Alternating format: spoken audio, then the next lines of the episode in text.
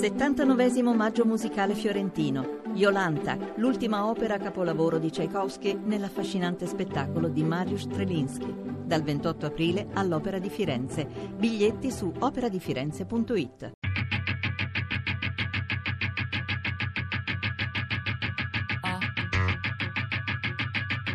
Tre soldi. L'Italia liberata di Carla Fioravanti. E la liberazione qui l'hanno fatta i partigiani. Il 23 aprile, credo, anche prima, sono scesi a Dronero. Noi lo sapevamo, che si sapeva, insomma, che sarebbero finite le cose terribili. Sono originaria di Cuneo, quindi eh, la mia parte di resistenza è stata svolta eh, grosso modo nel, nel circondario di Cuneo, nelle Langhe, a Torino, eh, a Milano, in Liguria. A Cuneo eh, di antifascisti ce n'erano molti, ma come tante altre donne, eh, io antifascista non, non, ero perché ero cresciuta nel periodo proprio del fascismo e quindi andavo alle riunioni quando arrivava il gerarca a parlare e ci portavano lì ad ascoltare il gerarca che diceva tra l'altro che noi vincevamo dappertutto, il fascismo vinceva ovunque, mentre i nostri amici che arrivavano dalla Francia d'estate eh, ci portavano i giornali e dai giornali francesi riuscivamo a capire com'era la nostra situazione. Noi non vincevamo le guerre, noi le guerre le abbiamo perse tutte quante. E diventammo tutti anti, antinazisti e, e ogni casa aveva le, le, le sue staffette, i suoi partigiani, ogni casa. Torino è stata la città forse più partigiana di tutta Italia, questo lo, lo dico ma proprio a cuore aperto perché effettivamente Torino era tutta partigiana, ovunque uno andasse, io andavo a dormire da una portinaia, andavo a dormire da una contessa, andavo a dormire, eh, mica potevo andare in albergo, non avevo un soldo, quindi non, non si poteva. Vivevo questa cosa straordinaria per cui dal niente, con nessuna possibilità, con nessun mezzo, noi riuscimmo a creare in pochissimo tempo, 18, neanche 20 mesi, riuscimmo a creare non solo un esercito, ma anche una organizzazione civile. E allora avevo delle staffette che mi portavano le notizie e io ogni giorno su un pezzettino di carta davo, mandavo le notizie così via. E dice, questa bambina che ci fa qui? Dice la dobbiamo fucilare perché fa la, la staffetta per i partigiani. Quello dice ma che siete pazzi, una bambina di 10 anni, qua di 12 anni, somiglia tutta a mia figlia. Dice aveva dei bigliettini in tasca. Dico no, io sono andata a registrare gli atti di papà, che è notaio. Eh, diceva dobbiamo fucilare perché lei è, una staffetta di partigiani. Eh, Ero stata incaricata di trasportare questo plastico, andavo a prenderlo in Valpesio, mi prendevo 5 kg di plastico nelle borse, mi davano eh, la miccia, i detonatori uno per dito, i guanti, uno per dito perché se i detonatori cadono per terra scoppiano, quindi se io cadevo dalla bicicletta sarei saltata e Siro mi ha abbassato la, la, il sellino della bicicletta dicendomi proibito cadere con la neve e con quelle strade che avevamo allora, proibito cadere.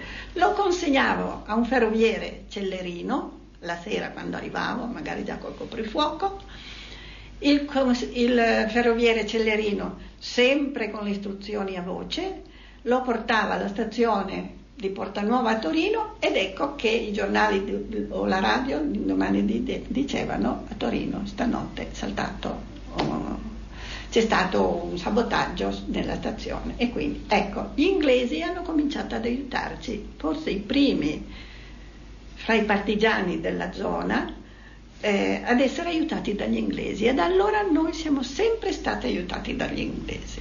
E cominciano a ehm, consigliarci di ascoltare sempre Radio Londra perché loro avevano dei messaggi speciali da mandare.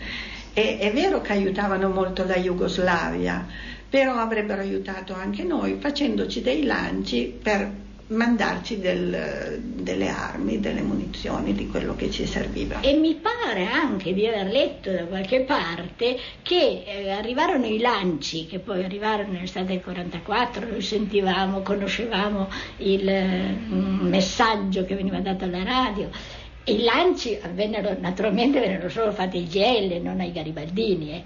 E, e, comunque dopo che ci fu l'assicurazione che loro che avrebbero deposte le armi all'arrivo degli alleati.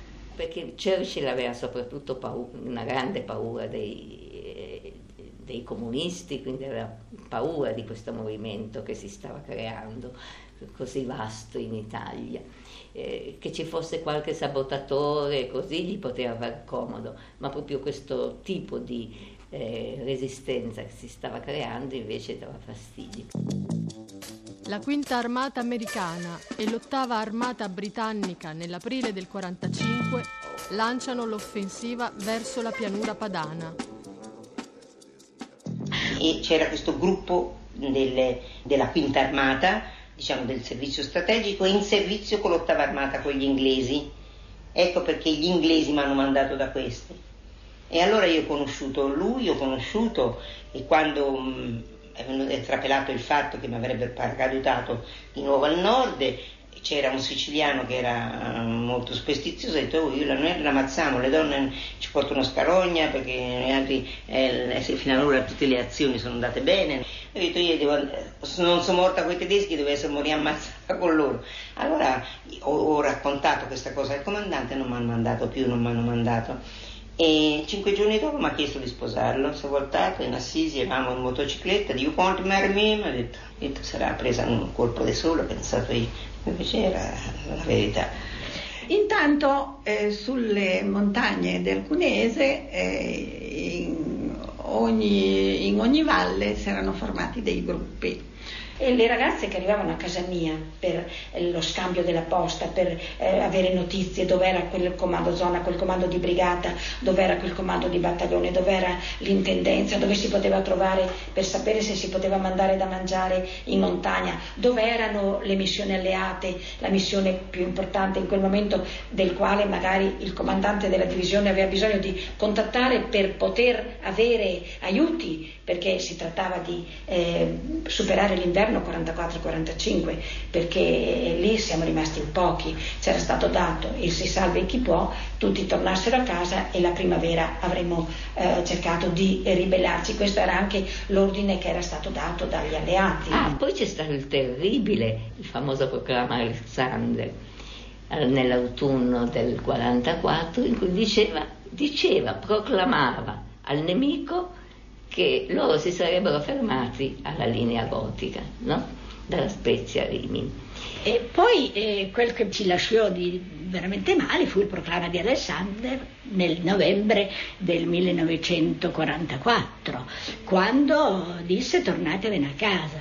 La cosa avrebbe fatto ridere se non fosse che faceva piangere. Nessuno di chi era in montagna potrà tornare a casa. Le case erano per lo più in pianura e quindi erano in zone occupate dai tedeschi e, e dai fascisti, loro collaboratori ausiliari. Però non dimentichiamoci che dalla linea gotica fino a, a, alla frontiera, eh, in otto giorni l'Italia si è liberata, il 26 comunque anche Milano era liberata, per cui eh, gli alleati non hanno trovato da combattere, non hanno fa- avuto perdite, semmai le hanno avute i partigiani le perdite, questa è la mia esperienza personale di comandante partigiana. Eh, beh, gli alleati portarono la forza delle armi, benedette, per carità, nulla.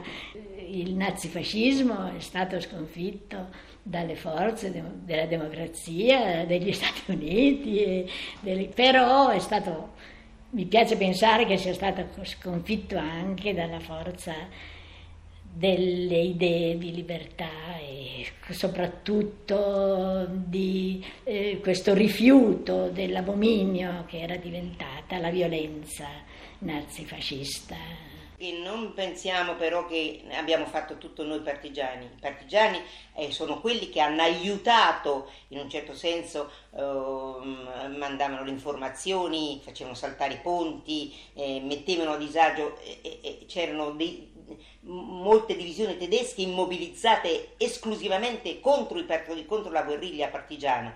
Però eh, tutte, le, tutte, le, grandi città, tutte le grandi cose, se guardate, guardate i cimiteri, guardate Anzio, guardate Nettuno, guardate il, i, a Firenze, vicino a Firenze, quanti inglesi, quanti americani sono morti, anche quelli hanno combattuto e hanno combattuto bene e con valore. A Roma sono stati dei liberatori, tutti si ricordano che buttavano le sigarette, buttavano la cioccolata, i camion, soprattutto americani. E invece da noi quando sono giunti a Torino, Torino era libera con il sindaco, con il prefetto, con il questore, con la Fiat salvata, con tutti gli acquedotti, tutto era in regola. Non ci siamo neanche accorti a Torino quando sono entrate le avanguardie americane, che sono entrate il 3 di maggio, mi sembra. Per cui noi degli alleati a Torino non ce ne siamo neanche accorti. Naturalmente gli alleati non li abbiamo né visti né pensato che dovessero arrivare. Noi è come se lo sapessimo che saremmo stati, almeno per quello che io posso ricordare, anche per quello che ho saputo dopo, sapevamo che saremmo stati liberati dai partigiani, ma lo sapevano anche i fascisti. E, e poi pensavamo che non sapevamo anche di tutto quello che era il, il fronte di guerra molto più vasto, per cui prevedeva prima la liberazione della Francia che dell'Italia. Per cui per noi è stata proprio un'agonia questa. Non arrivavano mai. Gli alleati eh, si sono attardati un po' troppo, hanno lasciato che l'Alta Italia, eh, con, eh, attraverso gli ordini del mm, CLN, il Comitato di Liberazione Nazionale Alta Italia, Alta Italia, cioè tutto l'arco che va da Trieste fino a, a, a, Mentone, per intenderci, desse l'ordine della sollevazione e c'è stata questa sollevazione. Però anche là si sono attardati, hanno lasciato che i partigiani liberassero Belluno. Gli alleati hanno aspettato eh, sotto, sotto, sotto, i ponti de, del passo del Fadalto non, non, sono venuti, anche se gli alleati erano là in attesa di sapere eh, se Belluno era liberato o no, ma la, Belluno l'ha libera, l'hanno liberato i partigiani con perdite inenarrabili proprio. Uh, un partigiano della Monferrato, l'avvocato Schindler, gli è andato incontro e li ha trovati lì fermi e gli hanno dichiarato che loro erano senza benzina. Noi non abbiamo mai saputo se era vero o no, in ogni caso noi qui ci siamo liberati da soli. In fondo anche Napoli si è liberata per suo conto.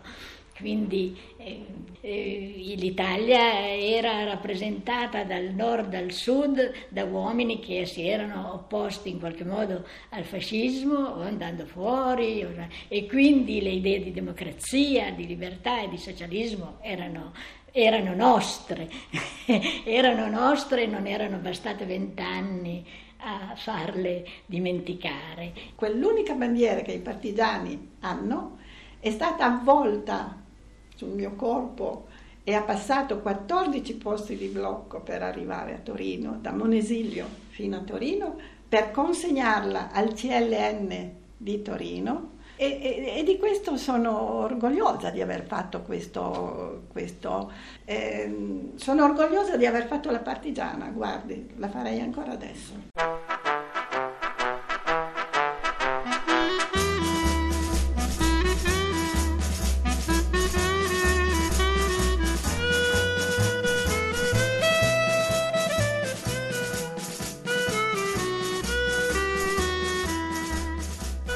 L'Italia liberata di Carla Fioravanti. Tre soldi è un programma a cura di Fabiana Carobolante, Daria Corrias, Ornella Bellucci, Elisabetta Parisi e Lorenzo Pavolini. Podcast su tresoldi.rai.it.